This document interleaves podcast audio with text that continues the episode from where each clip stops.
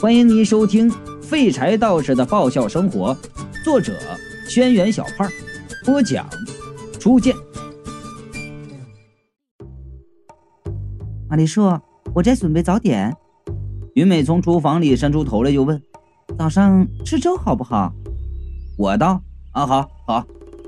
他点头道，那我煮瘦肉粥。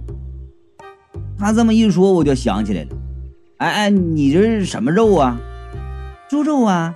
云美笑道，那天呢有人现宰的猪，我看着新鲜就买了些回来。这说完了呀，打开冰箱从里边拿出来就闻了闻，哎呀，肉坏了。废话嘛，的不，你把肉放我冰箱里，它能不坏吗？男人头女人头在一旁呵呵呵的笑得很开心啊，非常幸灾乐祸。我都没好意思告诉他们啊，他俩那肉臭得更厉害。吊死女鬼可怜兮兮的扒在二楼的墙边就叫我，玛丽丝，玛丽丝。我就问，干嘛呀？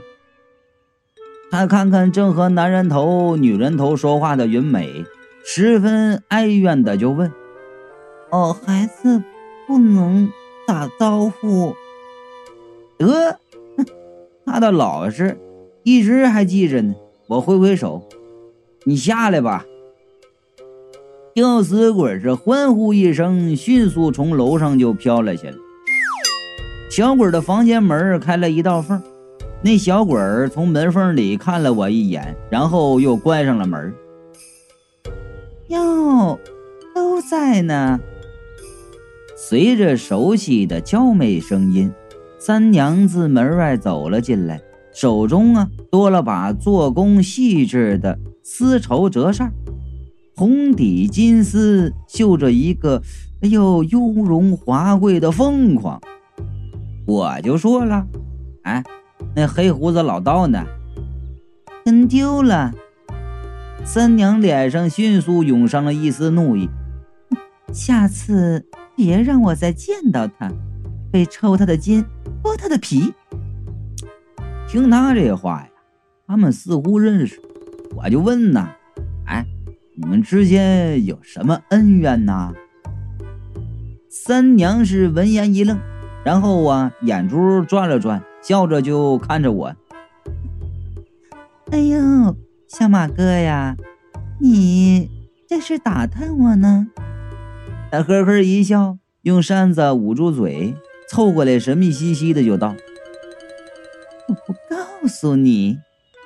我说了，肯定是见不得人的事情， 你, 你气我也没用。三娘媚眼一弯，伸出手指，哎，在场的鬼怪身上一一划过。不要光说我有秘密，但是这屋子里的这几位可都有自己的目的。三娘转身对我一笑，小马哥呀，以后啊够你忙的。我呆住了啊，目光一一的转向吊死鬼、男人头、云美和死小孩的房间门上，忽然心中一凉啊，难道日后的日子真是不好过了？第五章，吊死鬼的心事。当初我上学的时候啊，一上课就郁闷，一看书就犯困，哎，后来因为课堂睡觉太多，晚上就睡不着，失眠挺厉害的。为了身体健康啊，百般无奈之下，我只好选择了翘课。但翘课呢也是需要选日子的啊！你要天天翘课，那学校一定就把你开除了。所以啊，我一般都选择过节的时候翘课，什么清明节呀，呃，重阳节呀，哎，只要被老师给逮住啊，我就答一声出来庆祝过节。后来呀，走上社会，再见我那时候的班主任啊，那教数学的老徐头啊。啊，他就对我那时候的行为做了一个呃精辟的总结。一个怂娃子就是想翘课。然后我就明白了，你要是真想做些什么事儿啊，呃，就是没有借口也能琢磨出借口。此时华灯初上啊，道路上车水马龙。我结束了工作，和几个兄弟唱完 K T V， 正和几个成功人士聚餐。我左边坐的是黑道霸主，高级平房住宅区的黑社会头子二狗，左边呢坐的是商业精英，小强装修公司的董事长啊兼 C E O 强子，再加上我，马氏广告文化传媒有限责任公司的老总。那我们三个成功男士聚在一起，还是异常的引人注目。这个这个过往路人无不向我们投来羡慕的目光啊！哎呀，所以我就不喜欢这样。我跟他们说，咱们三个凑在一起啊，这这光芒太耀眼了，你你你，别人老看我们，不符合我们的低调原则呀。二狗子一拍大腿，冲路人就喊道：“看看看看看看看干什么干啊？呃，闪瞎你们的狗狗眼！”路人纷纷收回目光，低着头灰溜溜的走了。强子吸溜了一口面条，对二狗子说：“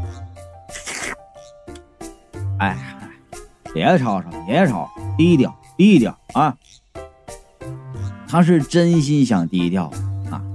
我们仨呀，就他结婚了，他老婆看他那是非常紧，严格控制他外出聚友。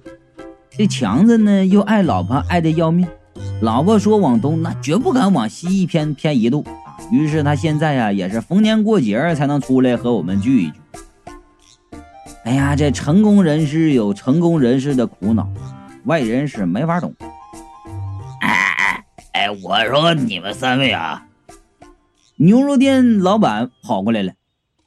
哎，你们蹲在马路牙子上吃牛肉面也就算了，你你别别别吓唬人成吧。哎，你们仨做事，每人一碗两块五的牛肉面，哎，已经吓走我好几个客人了。我们仨都没理他，继续吸溜面条。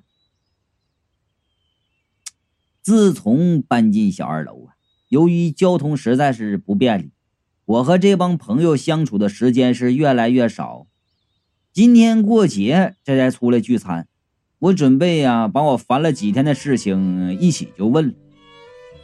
哎，哎呀，哎，我们问你们几个问题，我就说了。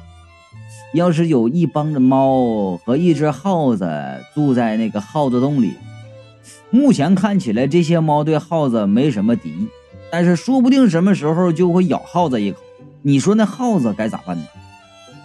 哎呀，你你就胡扯吧。二狗子说，那猫能和耗子聚在一起？我说了，你别管，你先帮我想想。强子说了，反正都注意起来，那就让耗子用爱心感动那群猫呗。我就说了，他们要是不感动呢？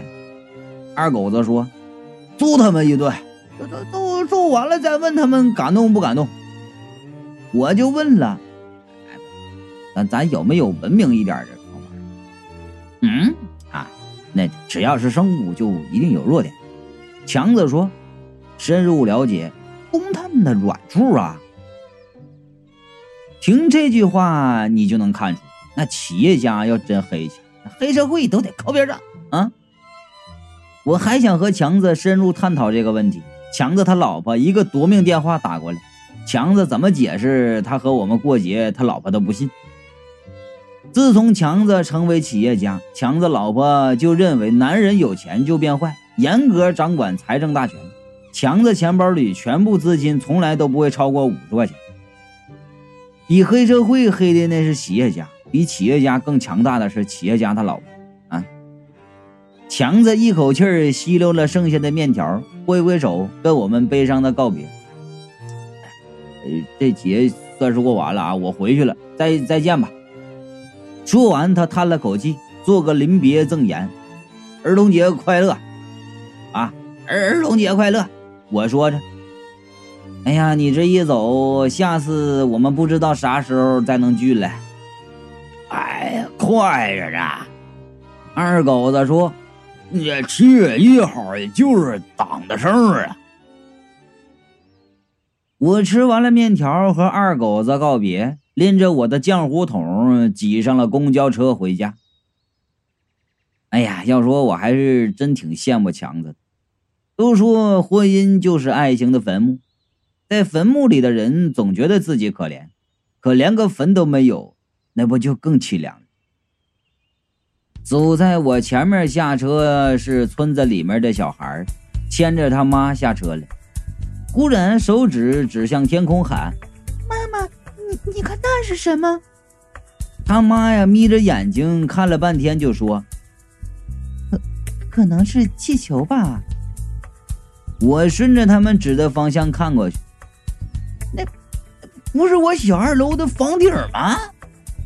再仔细一看，那两个人头飘在房子上空呢，要是村里人走过去瞧见了，那我得吓出人命啊！我连忙就跑回去，爬上房顶，张口就问：“你们搁这干啥呢？”男人头就说到了：“哦，我我正和我的甜心培养感情，看看星星月亮啊。”呃，从诗词歌赋谈到人生哲学，呃，罗曼蒂克。我见马路上有遛弯的村人走过，连忙把他们赶下去。先先回去，先回去，等晚上天黑了没人再出来。把两个人头送走了，我正松了口气儿，准备从房顶上下去，又听得身后有悠悠的叹了一声。我扭头看，大舌头吊死鬼不知道什么时候飘了上来，满脸愁容的望向远方，像是有心事。他的外形啊，哎，不像两个人头杀伤力那么大。坐房顶上旁边人一看呢，也看不出有什么不对劲儿。我决定啊，就不管他了，由他坐着。他这么文文静静的坐着，看起来挺好。他长得不丑啊，忽略那条舌头吧，这画面看起来还挺有意境。我正想着呢，一阵风吹过，风吹动他的头发，黑色的发丝扬在他的脸上，哎，贴在他的舌头上。哎呀，我错了，这舌头他没法忽略。吊死鬼儿忽然悠悠的叹了一口气，轻声的说道：“嗯，思君如马月，夜夜见清辉。”我闻言一愣啊，抬头去看他，他这句这音发的挺准的，一点也没有大舌头，想起来也不知道念了多少遍了。吊死鬼拨了拨头发，依然看着远方，表情说不出来的寂寥。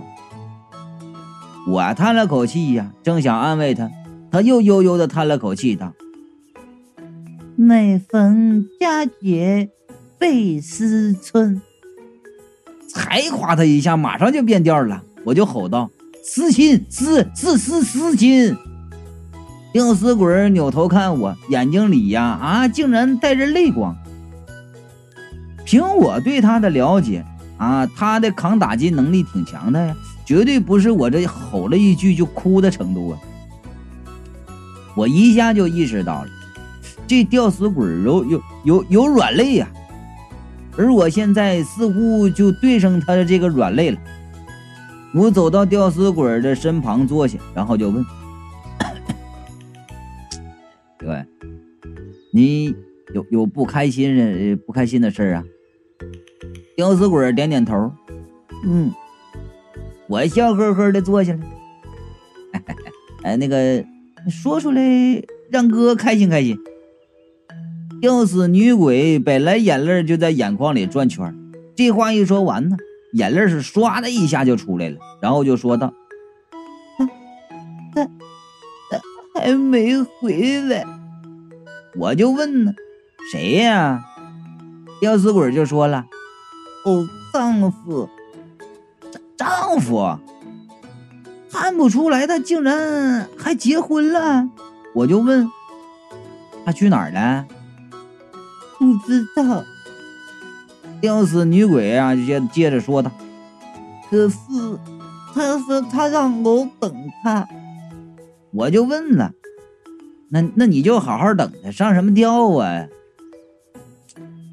听我这么一问呐，这吊死女鬼脸上竟然浮现出一丝疑惑：“啊，吊，我不记得了。”他偏着头，越想越疑惑的表情，最后就问：“或许是我等太久受不了了，又或许是我听到了什么关于他的坏消息。”说到这儿啊，他忽然呢、啊、惊慌的抬起头问我：“他他是不是死了？”